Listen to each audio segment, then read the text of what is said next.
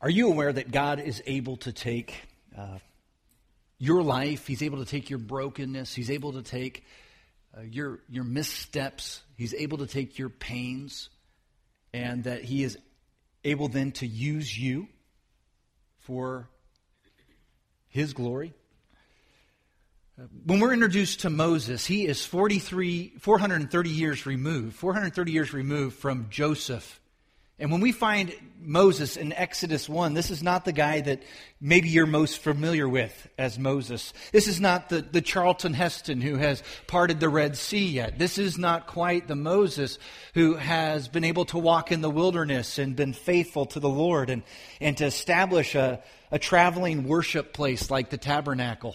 This is not the Moses who has been able to climb up Mount Sinai and, and been the great deliverer of the Israelite people and then stand and have a relationship with God as one man has a relationship with another and receive the Ten Commandments and, and bring a, a moral authentication to the Israelites. This Moses hasn't started yet. This Moses is brand new to the world. This Moses is just born in Exodus chapter 1. And he's a baby and he's born in a terrible time of genocide. A nation that had started with Abraham and has moved on to the son, Isaac, and moved on to his son, Jacob, has grown exponentially. And now this nation, which, which started with one man, Abraham, has moved on to become a population of about 2 million, maybe even 3 million people when we find Moses' birth. It's turned into this great nation, just like God had promised all along. The nation of Israel was becoming as numerous as sand on the seashore. Friends, just a, a reminder God keeps his promises. And now we're, we're finding that the nation of Israel is becoming too populous. And it worries uh, the superpower of the time, a, a, nation of Egypt, and, and the Pharaoh who is king. He is, he's disturbed by the great numbers of Israelites that he sees. And so here's where we find ourselves Exodus 1, look at verse 8 and following with me. Then a new king, who Joseph meant nothing came to power in Egypt. Now remember, Joseph was this great prime minister of Egypt, but now this new king, 430 years later, says, I don't know who Joseph was, I don't care who Joseph was, and I certainly don't care about the God of Joseph. Verse 9. Look, he said to his people, the Israelites have become far too numerous for us. Come, we must deal shrewdly with them and and we'll become even more numerous, and, and, and then war will break out. They'll join our enemies, fight against us, and leave this country. So they put slave masters over them to oppress them into forced labor. So the king is totally terrified of this growing population, says, We're just going to turn them into slaves. We still have an authority, we still have military might over them, so now's the time to strike. But the, the plan got more sinister and dark. Not only did Pharaoh, the king of Egypt, decide to turn millions of people into slaves, he decided to annihilate them. Look at Exodus chapter 1, look at verse 22. It says, Then Pharaoh gave the order to all of his people Every Hebrew boy that is born, you must throw into the Nile, but let every girl live. That's the plan to stomp out the very existence of God's people. Kill every male baby that's to be born. Friends, this is the first of many holocausts that God's people will see as history continues. So the Israelites are hiding their babies. Shh, quiet, don't, don't cry. There, there's soldiers at the door.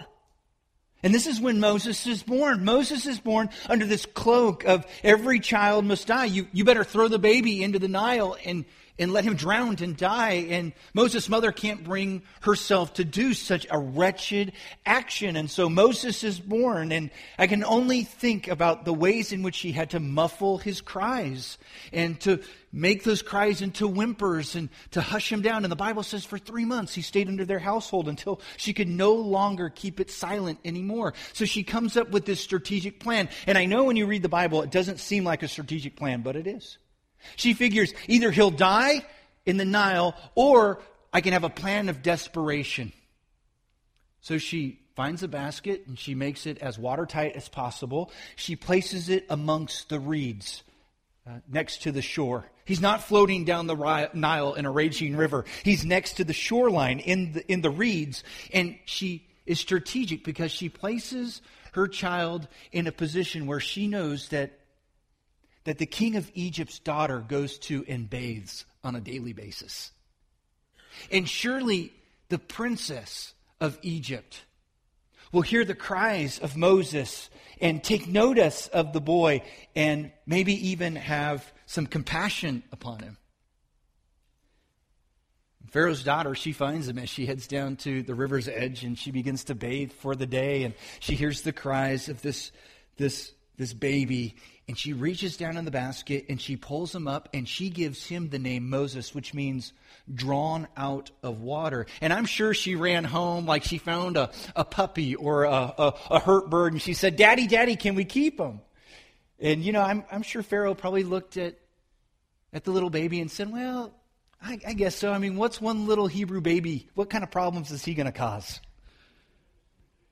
And so Moses is taken in by this king's family He's still a baby and he needs to be nursed and weaned. And who do they find of all the people, of all the millions of mothers that maybe are surrounded in that community, but Jochebed, Moses' own biological mother, to wean him? in a great intersection of the way God works, he finds his own biological mother and she gets paid to raise her own son. Now, that's quite a deal, isn't it, moms? Moses grows up as one of the king's own grandsons. Moses is raised in royalty. He attends the best schools. He has the best care. And he has the title of Prince of Egypt. The New Testament says about Moses these words He was educated in all of wisdom of the Egyptians, and it was powerful in speech and in action. This guy had the best of the best. And Moses grows up in this Egyptian palace, and, and he is unaware maybe of what his family is, is doing. They're slaves. His own flesh and blood has been forced to a life of, of, of enslavery. And, and more than likely, it's, it's so plausible that the, the pyramids that you see and the palatial structures of ancient Egypt, they were built by the hands of those millions that were enslaved by the Egyptians that we're reading about in Exodus chapters 1 and 2. But it becomes clear to Moses that there is an injustice being done. And in his view of this injustice, it's more than he can bear. And so every day he sees the mistreatment of his own flesh and blood. And in Exodus chapter 2, verse 11, it says, One day after Moses had grown up, he went out to where his people were and he watched them at their hard labor. So he's kind of taken in the whole idea of them chipping away stone and, and hauling hay to the site and mixing it with mud and beginning to build these structures. And he's taking notice of how diligent and how hardworking they are. And it says he saw the Egyptians beating them. He saw an Egyptian beating a Hebrew, one of his own people. Looking this way and looking that way and seeing no one, he killed the Egyptian and he hit him in the sand. And here's what his thinking was his thinking was maybe, maybe my blood brothers, the Israelites, they'll accept me as maybe even a deliverer here. At least they'll recognize that I'm on their side for this action. But his blood brothers didn't see it that way at all. The next day, a fight breaks out between two Israelites on the job site, and Moses walks in and he becomes the one that separates them. And he says, Hey, fellas, you really need to shake hands here and hug and make up. And one of them who started the fight says, Who put you in charge of us?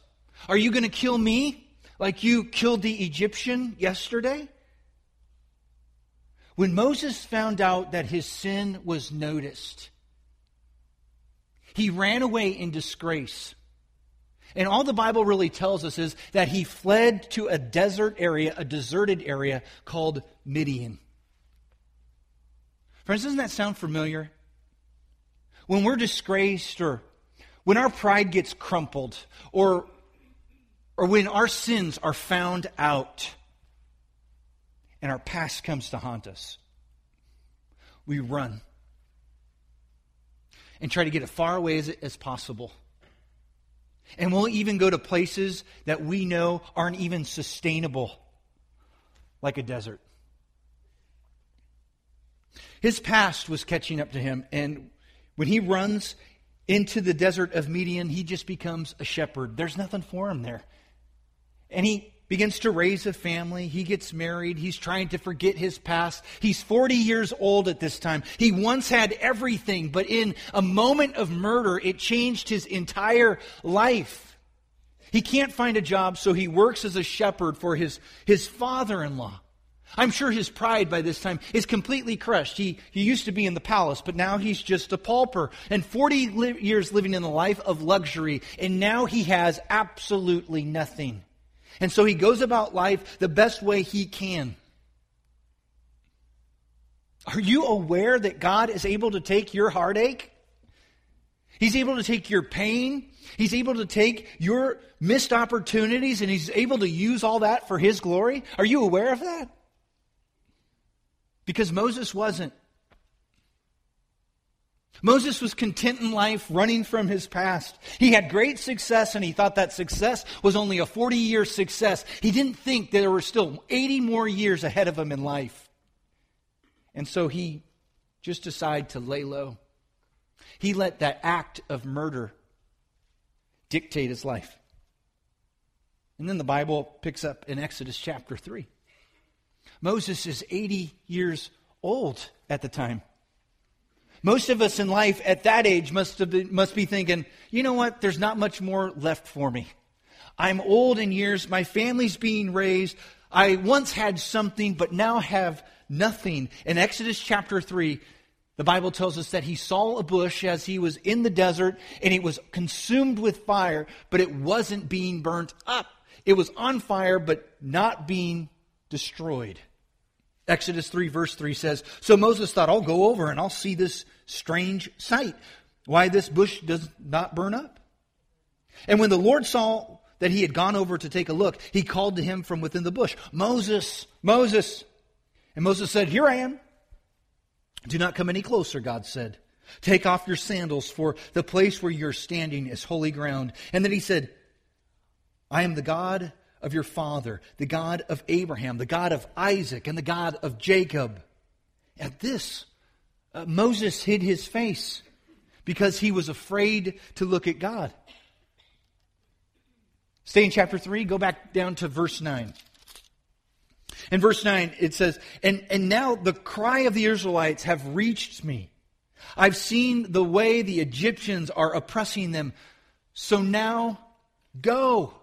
I'm sending you to Pharaoh to bring my people, the Israelites, out of Egypt. But Moses said to God, Who am I that I should go to Pharaoh and bring the Israelites out of Egypt? And God said, I will be with you. You hear what Moses is saying? God, I can't do what you're asking me to do. God, don't you remember I've got a checkered past here? I go back to Egypt and everyone's going to remember what I've done. That sin was legendary. And God says, Moses, I'll be with you. Have you ever thought, who am I? God can't use me. I've done some things in my past that don't give me credibility any longer. And this is Moses. Moses says, Who am I to stand up before the most powerful man in all the world? I'm working for my father in law. I'm 80 years old. Life is about over for me. My better days are behind me. And maybe you could say the same thing. You could say, You know, God, I can never do that. I can never ask my neighbor if she has a prayer request. There's no way, God, that I could ever be a leader at my high school. I've blown that a long time ago. I could never host a small group in my home. I don't feel adequate enough. There's no way, God, that I could ever talk about my faith to my coworkers. You see, for years I've told the worst jokes at break time, and they'll just think I'm a hypocrite. God, there's no way I can bring moral authority to my home. You see, I've blown that a long time ago. You know, the honest answer is there is no way you can do it by yourself. And that's what God understood with Moses' excuse. Moses, you can't go at this alone. You're going to need me. I will be with you. And here's the lesson. When you say, I can never do that, God says, I will be with you. In verse 12, God clearly assures Moses that he won't be going at it alone. God's promise is true. I'm never going to forsake you. I'm never going to leave you. There is no sin too heinous that is going to drive me away from you. Moses, I know you don't think you can, and you'll never be able to do it, but I'm going to be with you. Friends, when you feel entrapped by your past and framed in by what you've done long time ago, remember this God is with you. He's able to change things. He's able to accomplish within you things you never thought were accomplishable. Moses' first excuse is a pretty good excuse. God, I've got a past here. Don't you remember? But Moses is discovering that God uses those whom seem ill fitted for a significant life. God's going to give Moses something significant later on in his life. So Moses says to God in verse 13 of chapter 3, he says, Suppose I go to the Israelites and I say to them, The God of your father has sent me to you. And, and, then they ask me, What's his name? What shall I tell them? And God said to Moses, I am who I am. This is what you're to say to the Israelites I am has sent me to you. God also said to Moses, Say to the Israelites, the Lord, the God your father of the God of Abraham and the God of Isaac and the God of Jacob has sent me to you. So Moses tells God, Look, God, I don't have all the answers here. And what if they start to question me? I, I don't think I'll have the right answers. And God says, Moses, hang on a minute. I'm going to provide the answers. His fear is that in such a pagan culture like Egypt, people will totally have forgotten about God at this time. He's saying, what if I get, what if I get some questions about who you are and about who I am? I won't be able to answer those things, and I don't want my ignorance to become your folly, God. But here's what God is getting at. He wants Moses to go forward so that the people will understand that God doesn't have favorites. That God uses people even with checkered pasts. That God's able to use even the most unlikely heroes to be deliverers of his people. And maybe God has that in store for you. Or have you discounted yourself by saying, I have all the inadequacies and there is nothing that puts me into a position where God can use me? Are you in the desert? Because Moses thought to himself, I don't have the answers. And my ignorance might hurt your credibility, Lord. Does that ever sound familiar when it comes to sharing your faith with others? Someone might say, What is it that you believe about the end times? What is it that you believe about the Trinity? What is it that you believe about Calvinism and predestination? You know, those questions very rarely, if ever, come up. What if someone asked me to name all the books of the Bible? What if, what if? And we keep on putting up these petitions. God, I can't go out and proclaim the good news. I can't be a witness to the faith that's in my life to others because I don't have all the answers.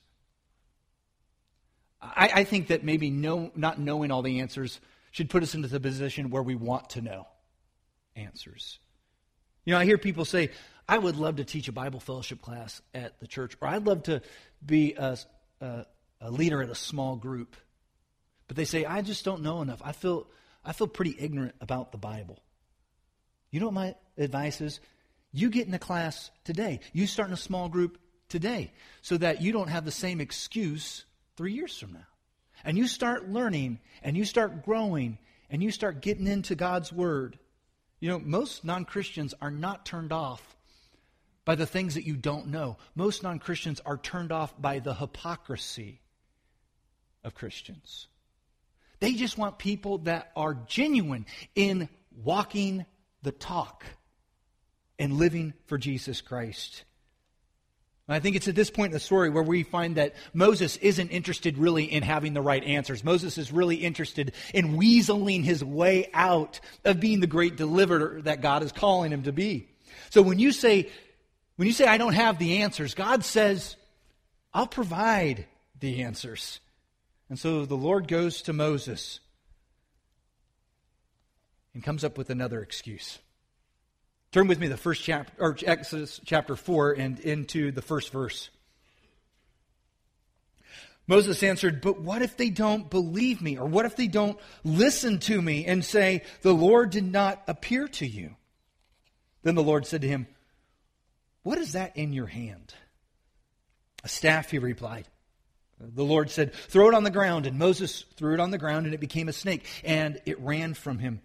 Then the Lord said to him, Reach out your hand and take it by the tail. So Moses reached out and took hold of the snake, and it turned back into a staff in his hand.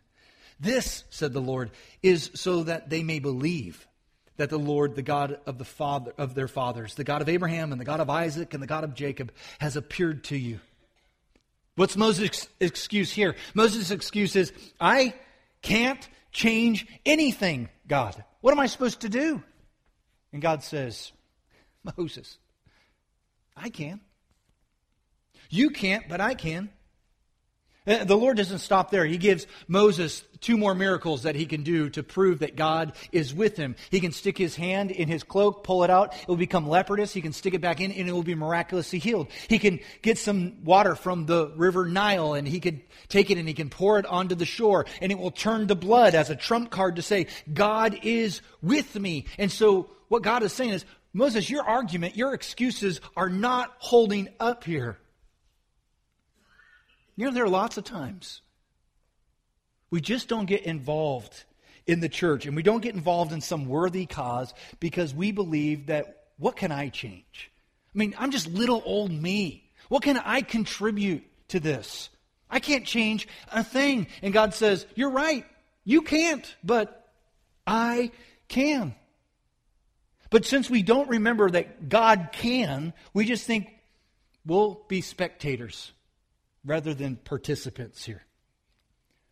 You know, two ministries in our church were started by Ellie Mead, a single mother who works and takes care of her home and is raising a teenage daughter and a first grade daughter. And she could have felt easily justified in saying no to what God had laid on her heart a year ago. But she said yes. And because of that, other women like her are being ministered to every single week of the year. And she's even led our church to go into the community and serve by being mentors for women who are in troubled situations. She teaches two Bible studies a week. And she's able to mentor a handful of ladies, all because she said yes when she could have justifiably said no to what God laid on her heart. But see, what, what God won't stand for is Moses' excuse. And he points out Moses, you're right in saying you can't. But you've forgotten that I can, that I am with you. I make the difference here. And God is persistent and He is knocking. He's not going to let Moses off the hook. Friends, God is not going to let you off the hook so easy either. Can I tell you something? I, I don't want to go to heaven, and I don't want God to say to me, you know, Matt, I had some big things planned for you, but you said you said no. And I say, well, when did you ask me to do the big things? And God, I think, will tenderly say to me, well, you were really technically two yeses away from the big thing that I was going to ask you about. But when you said no to that stranded motorist, and when you said no to helping that family who needed food because they were in crisis, I realized that you weren't up for the task of saying yes to the big thing. We always think that, that God's going to initially hand us some big thing to do in life. But doesn't, doesn't our credibility start by being faithful in the little things? and then being trusted with the bigger things? When you say, I can't change anything, I want you to remember God says, I can. I can change things.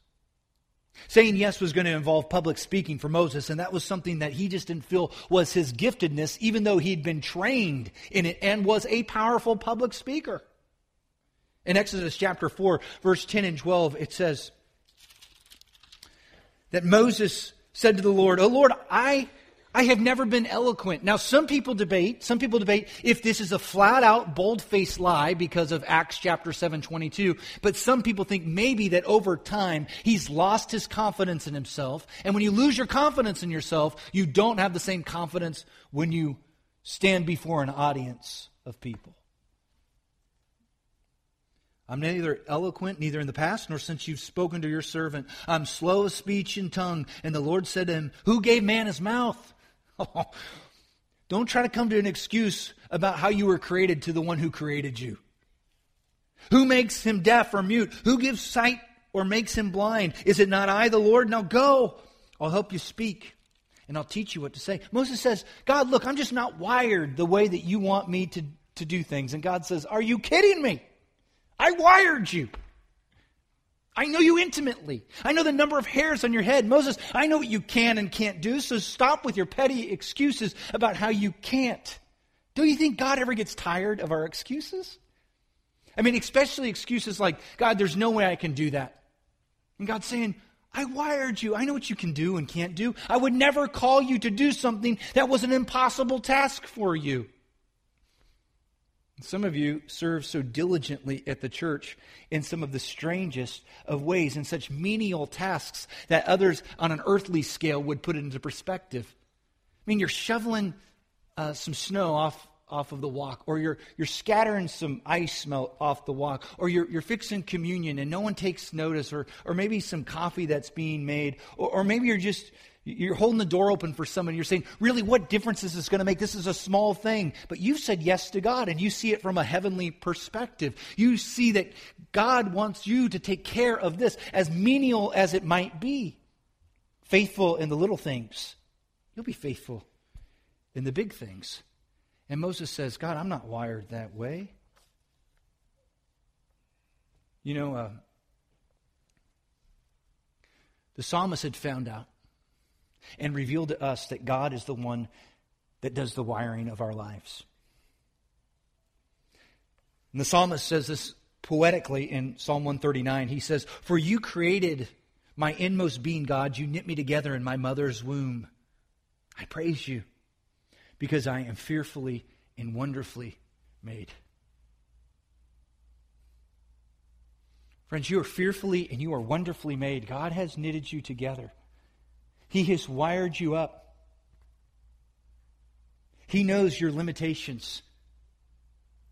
He knows what you can and can't do better than you know yourself. So you be you be weary the next time you give the excuse, God, I can't. I'm not wired that way. And God says, Are you kidding me? I wired you. let's look at Exodus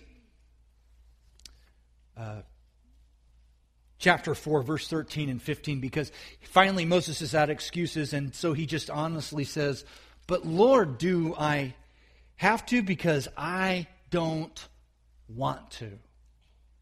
Verse 13 of Exodus chapter 4. But Moses said, Pardon your servant, Lord. Please send someone else. Then the Lord's anger burned against Moses, and he said, What about, what about your brother? Aaron the Levite, I know, I know he can speak well. He's already on his way to meet you. Oh, so convenient, right? And he'll be glad to see you. Verse 15, chapter 4 You shall speak to him and, and put words in his mouth, and I will speak. I will help both of you speak, and will teach you what to do. Moses thinking as God, look,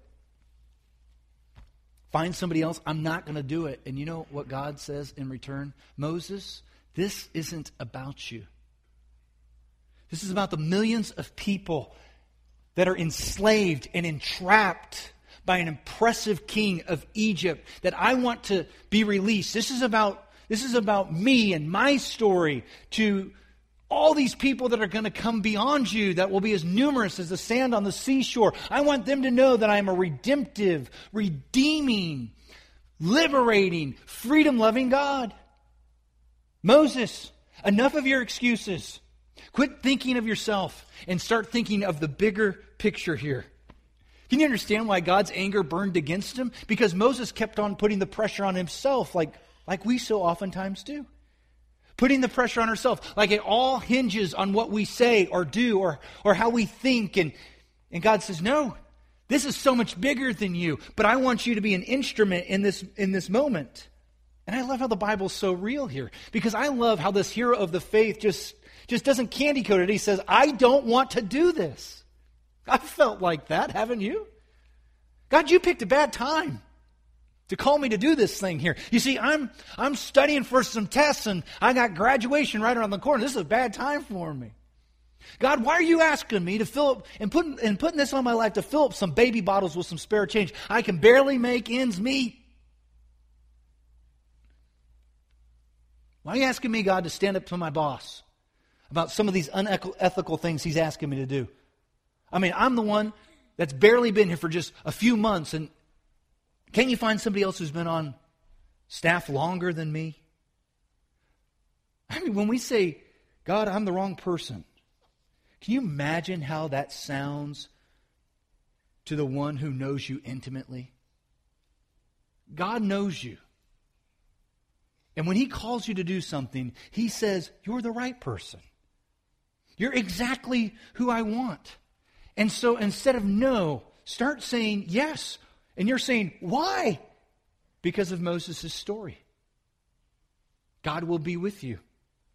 God will provide the answers for you. God will be the difference in your life. God will be beside you.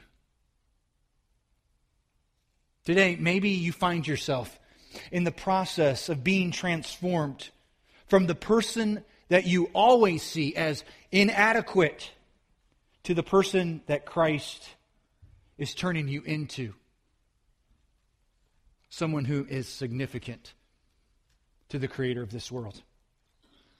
You know, Moses' life completely changed when he decided to surrender. When he finally stopped his excuses and when he finally just said, God, you're right. There's nothing holding me back from being the great deliverer of these people. Not my past, not my sin, not my inadequacies, not my age, not my broken pride. God, you're right. You make all things possible. God, you're correct.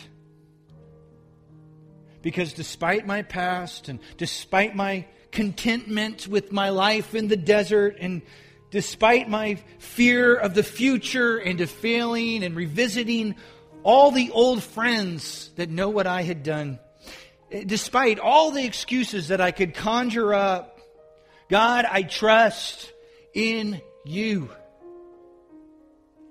So Moses says, God, I'm inadequate.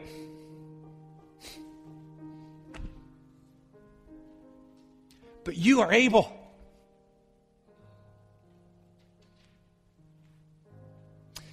For just a moment, would you just bow your heads and if you'd like to, close your eyes or you can stare at your feet.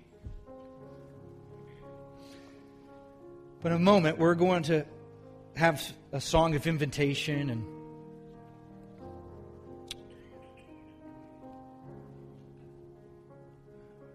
here's what I'm asking you to do. I am asking you to identify one area in your life that you really feel like you come up short in. An area where God's going to have to make the difference. There's no one else can do it but God. And then I'm going to ask you while we sing uh, these next few verses